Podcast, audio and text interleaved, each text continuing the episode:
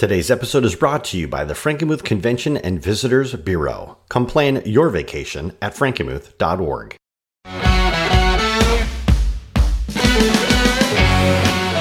Ladies and gentlemen, welcome to the Call of Leadership podcast, where we talk to leaders in our Michigan community who answered the call of leadership. We'll hear their stories and get their advice so we can be better leaders for ourselves, our families, and in our communities.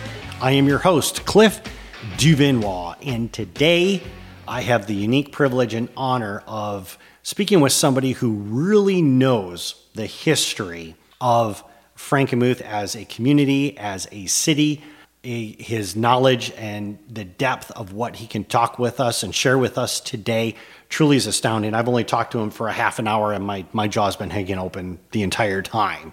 Ladies and gentlemen, please welcome to the show Dan Haubenstricker. Dan, how are you? I'm fine, Cliff. Good to be here. So let's talk a little bit about where are you from? Where did you grow up? I grew up right here in Frankenmuth Township on Junction Road, so not even a mile away from the church here. Excellent. And what what drew you to start to study the history of Frankenmuth? It was always fascinating to me about German immigrants, about the Native American culture that was here that they interacted with. This is my congregation, St. Lawrence, that began as a mission here, which grew into a community called Frankenmuth or Frankenmuth in English, and it just it's just always been my interest. Excellent. And you have you you got involved with the the Frankenmuth Heritage Committee. It's the St. Lawrence Heritage Committee, so it's it's church related. How did you get involved with that organization? Well, they're always looking for younger people and again, this is something that fascinates me. I can read German, I can speak German. A lot of these early records and books are in German, so it's it's fascinating to me. And what is the purpose of the St. Lawrence Heritage Committee? So the Heritage Committee is to collect and preserve and display artifacts relating to the the settlers, their immigration to get here, the Chippewa culture that was here prior to them, the mission work that happened between the two groups, and then how this grew into a community, into a very large congregation called St. Lawrence Lutheran Church.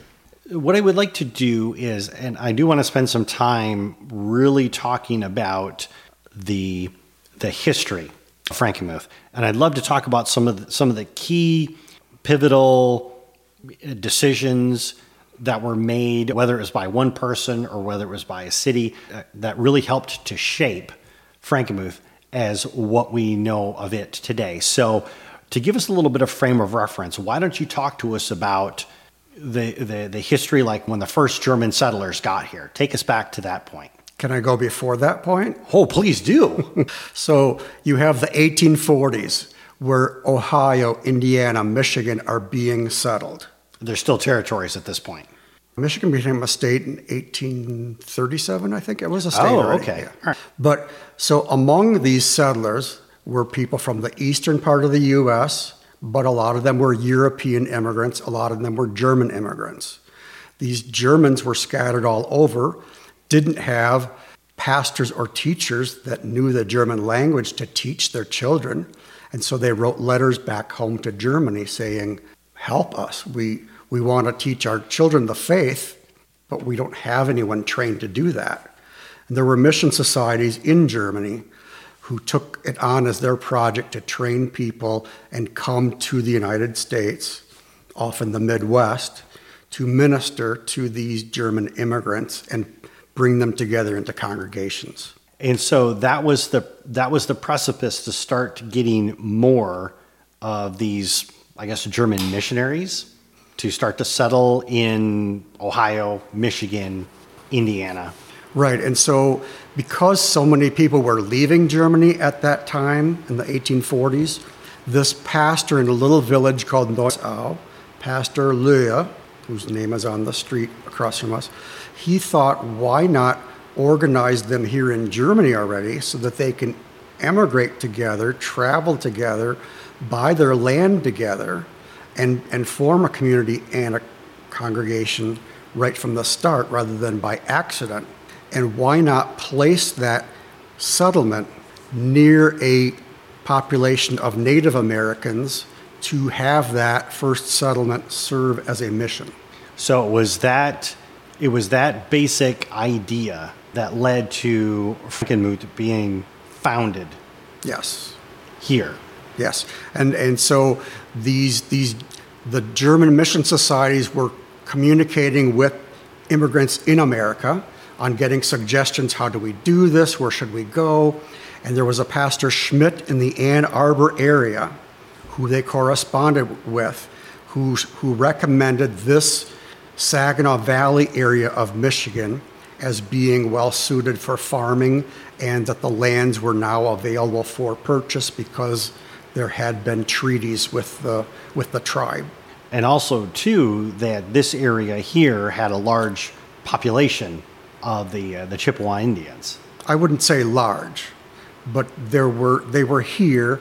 There was a village farther down this Tuscola Road. Uh, but again, the, the, the Chippewas were nomadic. They weren't, they were always moving with the seasons, with the with the harvests and the hunts and, and the fishing. Okay. But yes, there were scattered settlements on the, all of these rivers in this area the Cass, the Tittabawassee, the Saginaw, and so on. So as as you and I are conducting this interview, we're sitting inside of the church museum, just across the street from St. Lawrence. Lawrence. Lawrence, sorry, from St. Lawrence. I, I just saw I just saw Lorenz, and I've just been calling that ever since. From St. Lawrence. So for our audience members, when this museum does open up, you really should make it a point to get over here and see it because this museum is steeped in so much history. You can you can smell it, you can see it, you can touch it. It, it is truly truly amazing. Why did the initial settlers pick that spot for the St. Lawrence Church? So they bought a lot of land together so that it was contiguous and they followed, so, so they got as far as Saginaw, which was a small settlement. The men left Saginaw to clear an area for settlement here. So you need to come with a land surveyor to show you where is your land that you've bought. Right. There were Indian trails through the forest, and so they had all of this land, and right away they knew that they would allocate land for the church, for the Chippewa mission uh, for the congregation's use, as well as for the private settlers' properties and farms that they would start. Now, you were also saying, too, before this interview, and this to me I found absolutely fascinating Tuscola Road, going up and down here, that used to be a Chippewa trail. As far as I understand, yes, it, it's parallel to the Cass River, so it makes sense. There was an Indian village of the Chip Otussin, that's farther to the east of Frankenmuth. And so it just makes sense that when you start with nothing, you, you use the trail that's there just to start from. And, and, you, and you settle where you're near a river and you settle where you're near a, a stream for drinking water. And yes. you want some ground that's up high so that it stays dry. From there, with the St. Lorenz Church that's that's being built. In one of the conversations that you had, and again, this was something else that I found really fascinating, is that there would seem to be a, a, a disagreement between the pastor and the parishioners between how to lay out the land. And it had to deal with how it was done in Germany, which the pastor, the first pastor of St. Lawrence Church, was fresh off the boat from Germany, versus a lot of the, the German settlers that were in the area. Talk to us a little bit about the dynamic of how houses were being settled around the church at that time and how farms were being set up. So, already before they emigrated, the year before, 1844, they had meetings in Neuendettelsau to discuss their, their church constitution and regulations, how they would conduct themselves. And so the vision of the pastor had been that we would create or recreate or settle in a pattern similar to what they were familiar with in Germany, where the church is the center of the village. The farmers live in homes right around the church, and then their lands and their animals are out beyond that. And when the settlers did all of their traveling to finally get to Michigan across the United States, they saw that the typical American farm settlement pattern was that each farmhouse was alone on its own farm, which to the settlers made more sense because they had all this work to do to clear land and to plant crops and to, to raise animals, and it would just be so much easier to do it when you're living right on your land. So that was a disagreement between the pastor's vision and the settlers. And ultimately, the conclusion was this isn't a religious question. This is more of a community settlement question. And so I guess they agreed to disagree and, and build their farm homes accordingly then on their own land. Excellent. And one of the things that I want to make sure during this interview is, is I, as I want to, I want to sh- kind of showcase these, I guess you could say these decision points, even if it was something that the community made that has kind of really shaped Frankenmuth as we know it today. That I would consider to be one. There's another event that took place because, as, as we all know, when you said before that the pastor of the church wanted the church kind of like to be the center of town. And anybody who has looked at a map of Frankenmuth or been through Frankenmuth realize that that's really not the case. The center of town is actually away from here. So, talk to us a little bit about what was going on that kind of started making everybody move towards uh, Main Street. Sure. And of course, there wasn't a main street at there, that time. Yep. Right. This this Indian Path really was Frankenmuth's first road, if you could even call it a road. But after just a few years, you had more skilled people immigrating here who could build projects such as mills and stores and a dam for water power. And right here in the area of St. Lawrence Church, the river valley is very broad. You can't build a dam because of the broad floodplain. The, it wouldn't hold back the water efficiently. But where the city of Frankenmuth now is and Main Street crosses the Cass River, there were two steep banks on both sides of the river that just made it a very logical place to put a dam there, and that gives you power so that you can do milling and sawing. And so you have the beginnings of some businesses there, and it's natural for other businesses to then grow in that area. Even though most of the population was still farming and there wasn't really much of a town, you have some people living in that area near these first businesses. And what what year or what decade would you kind of put your thumb on and say that this took place during this time? I think it's still the late 1840s. It was oh, the late 1840s. Oh, wow, building dams. oh, excellent. Because again, you had in 1846, the second year of the settlement, you had almost 100 immigrants coming here. And each year thereafter, more and more are coming.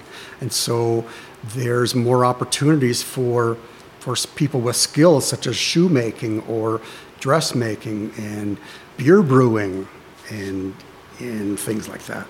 So, one of the things that I would like to talk about is we're, we're kind of talking about how, you know, first this was religious settlement, which kind of turned into, you know, decision by community. Now we seem to be having uh, commerce, which is now building up alongside of the river downtown. But anybody will tell you that the Frankenmuth that we see today is heavy on the tourism side restaurants, hotels at some point, when you have all these people that are working down there, creating these jobs, we're now, you know, for lack of a better term, starting to become industrial, so to speak. People are coming into towns, they're given, uh, given jobs. When did we start seeing hotels, restaurants, things of that nature starting to appear down there by the businesses? The Zehnder's restaurant and Bavarian restaurant date way back to hotels of the horse and buggy era. So the 1800s, I think back to the 1850s, because back then roads were bad. It was all by horse and carriage. You can only travel so far in one day, And at the end of your day, you need a place to stay overnight. You need a barn for your horse. You need to be fed. Your horse needs to be fed. And then the next day, you leave and continue your journey. And so we were a stop in the north south travel of Michigan's pioneer era. And so hospitality was here very early already, but it was a form of what we called hotels, where the first floor was the the bar, the what you'd call a restaurant now, and then the rooms were all upstairs. So with with hospitality being so early on in the DNA of Frankenmuth, as we you know as we know it, is there another one of these points that you can think of that has really had an impact on modern day Frankenmuth as we know it? I would say education is also very important to the community, and it began with this mission to the Chippewa Indians was the first school that the congregation set up where it was trilingual. It was Chippewa, German, and English.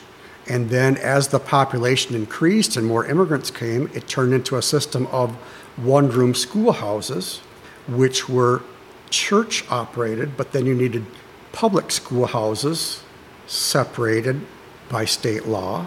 And so you had still the, the Frankenmuth children up through the 1930s, certainly, were being educated in both German and English.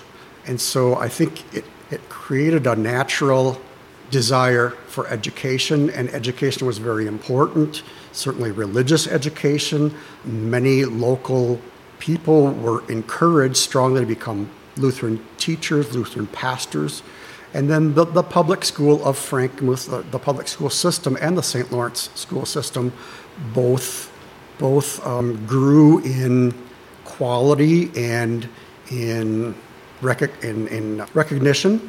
And so that attracted more people to come to live here that weren't German, that didn't grow up here, but they found the community attractive. They found the spirit of festivals and, and community projects. They found that inviting, and they brought their own contributions to our community then as well. So it sounds like, just based on our very brief conversation here, that a lot of what has shaped Frankenmuth today really has been in its DNA from the very beginning. You've got you've got the religious aspect on one hand, you've got the hospitality business that moved right in here very shortly thereafter, and then probably one of the primary reasons for the religious aspect was the educational system and making sure that that educational system was the best that it could be. Sure, I, I would agree with that. Sometimes when you live here all your life, you don't see the big picture, whereas a person like you might it might be more obvious. Well, you're putting me on a pretty high pedestal right there. hey, everyone. When we come back, we're going to talk about the decision that seemed to really impact the city of Frankenmuth as we know it today, including how to stop all that flooding that submerged over half of Frankenmuth nearly every single year. But before we do that, let's take a moment to thank our sponsors. Today's episode is brought to you by the Frankenmuth Convention and Visitors Bureau. German architecture, chicken dinners, and the world's largest Christmas store are just the beginning. Frankenmuth is quickly becoming known for so much more than chicken and Christmas. From trendy dining to timeless horse drawn carriage rides, kayaking to adventure parks, ballparks, water parks, regular parks, sweet Moses, there's a lot to do in one trip to Frankenmuth. Visit the must sees of Little Bavaria, then grab your crew and find something new waiting to be discovered. Pack a picnic blanket, order takeout from your favorite place, and let your kids delight in exploring while soaking up the little moments in life. Join the generations of families in our hotels during the 175th anniversary season in 2020. The perfect road trip awaits you. Start planning your unforgettable family vacation at frankenmuth.org. Now, back to the show. Tell us a little bit more about some of the some of the decisions that have kind of shaped from that point forward that you can think of that has helped to establish Frankenmuth as we know it today? Well, I would say first, first of all, when I 75 was planned as a highway, the area people here realized that, that now Frankenmuth is not going to be on the main north south route anymore. So this would be probably what, the 1950s? Yes. Okay. Just my rough guess. And so these business people and their families and so on start thinking, what will we do to get the traffic to come off of ISA and into Little Frankenmuth and, and visit us? How do we make ourselves special enough to do that?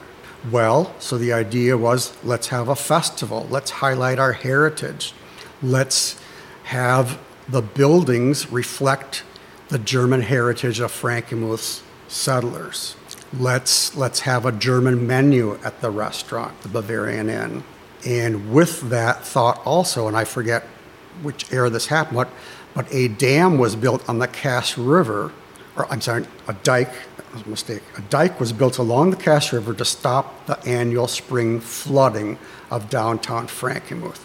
Because why invest in more improvements if every year it floods and you needed to boat people into your business? Right. So that was a major decision that the community had to invest in a dike to safeguard their early town settlement area. And the second choice or decision, a big decision was how do we market and develop Frankenmuth to keep people visiting us once I 75 is taking the traffic past us? You know, and it's interesting you say that because I remember reading it was it was an article from many moons ago talking about how that this was a problem that and everybody knows Route 66 but this is a problem that they faced along Route 66 when the freeways came along. A lot of these little towns died because they were so used to having people stopping along the way, restaurants, hotels, whatever it is, shut down because people were taking the the expressway because it was, you know, it was just faster. You get from point A to point B. When you're talking about the flooding and the dike that was, I'm, and I'm trying to get a visual in my mind because I these days I don't I don't ever think about Frankenmuth flooding.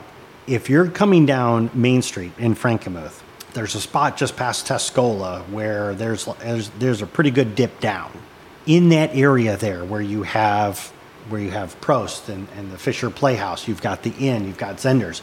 Is was this area that you're talking about that would flood? That was all flooded, yes. That would that would typically flood.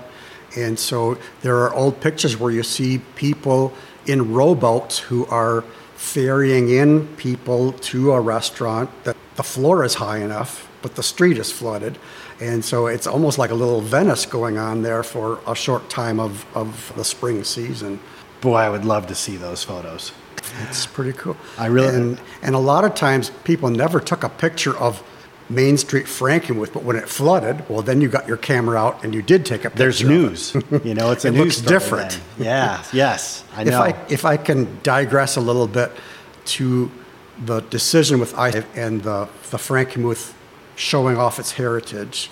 That was somewhat risky because this is the 1950s. Germany is not very popular in the United right, States. We just, we World just War had II. a devastating world war with Germany as our enemy.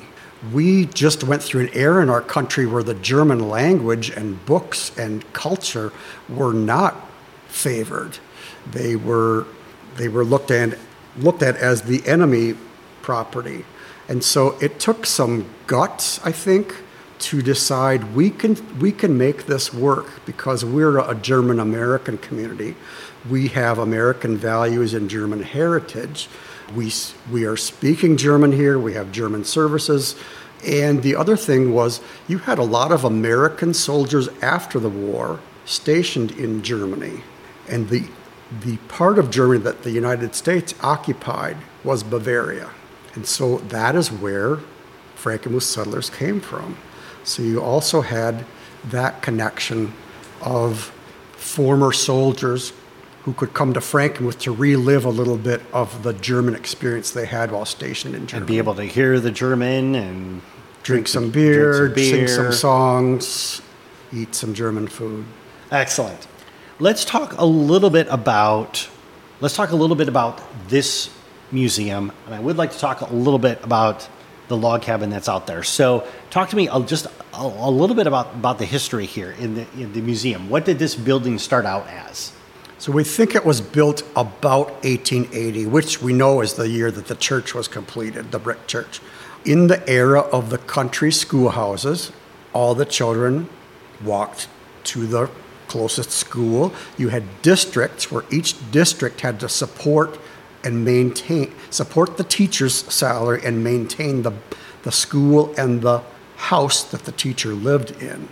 And by the time the students were I forget if it was age 12 or 13, let's just say roughly 8th grade, they were near the end of their of their formal education mm-hmm. and confirmation was the final rite that made them adult members of St. Lawrence con- congregation.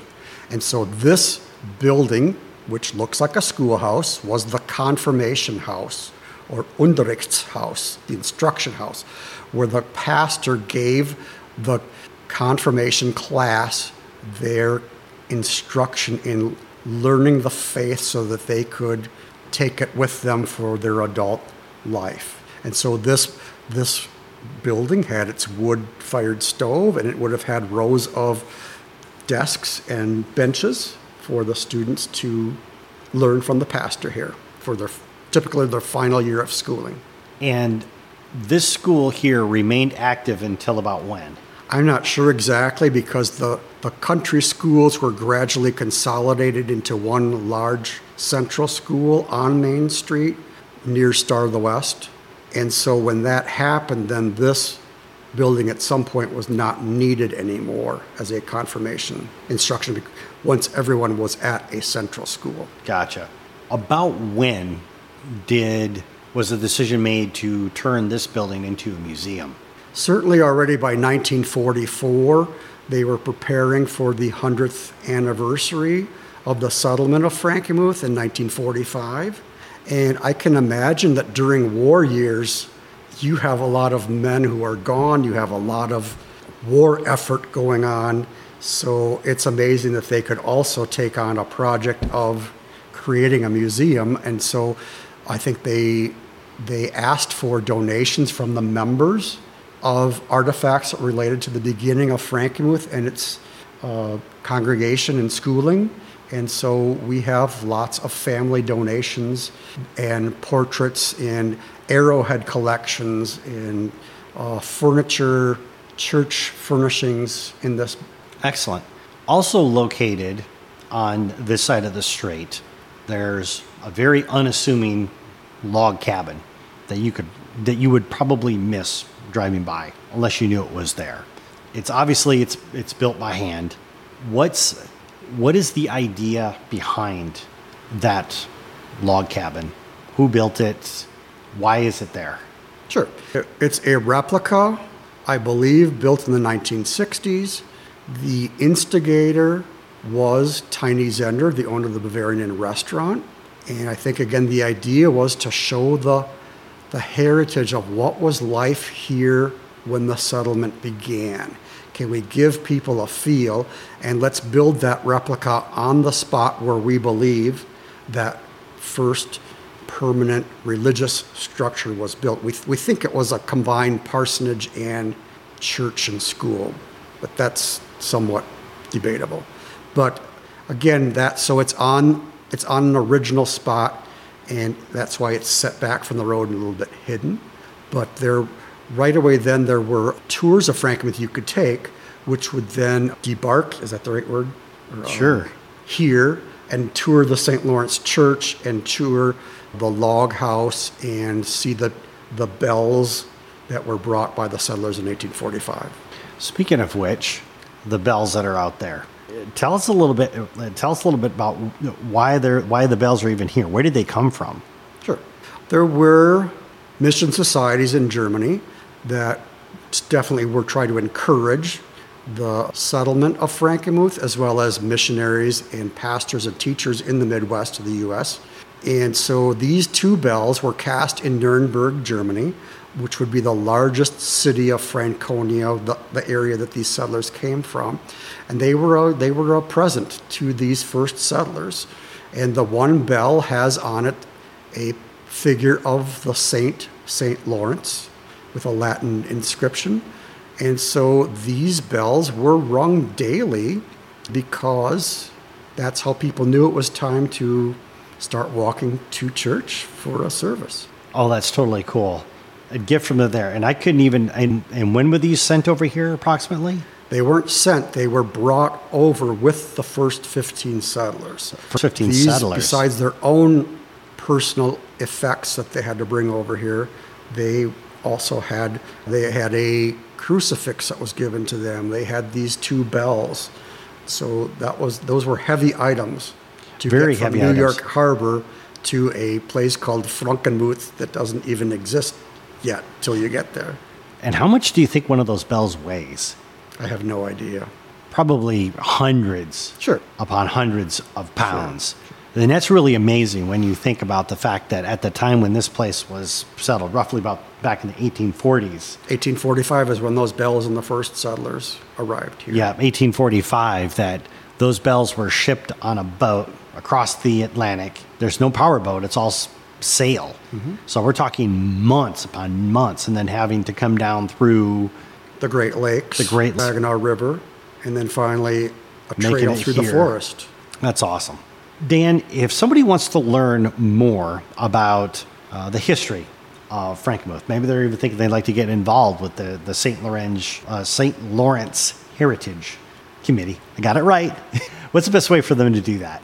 So let's say you don't live here, but you're visiting Frankenmuth. I would say definitely visit the Frankenmuth Historical Museum on Main Street at the bottom of the hill.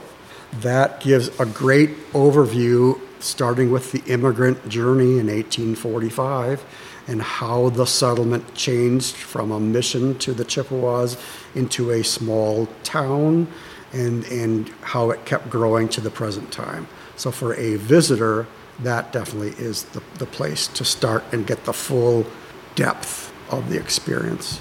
Excellent. And then here at St. Lorenz, when we're not in a COVID situation, we love to give tours to groups of people, whether they come in buses or just a, a couple of people in a car. We have a committee that is set up to show them these historic parts and our present church building when things are back to the new normal. When things are back to the new normal. I love that.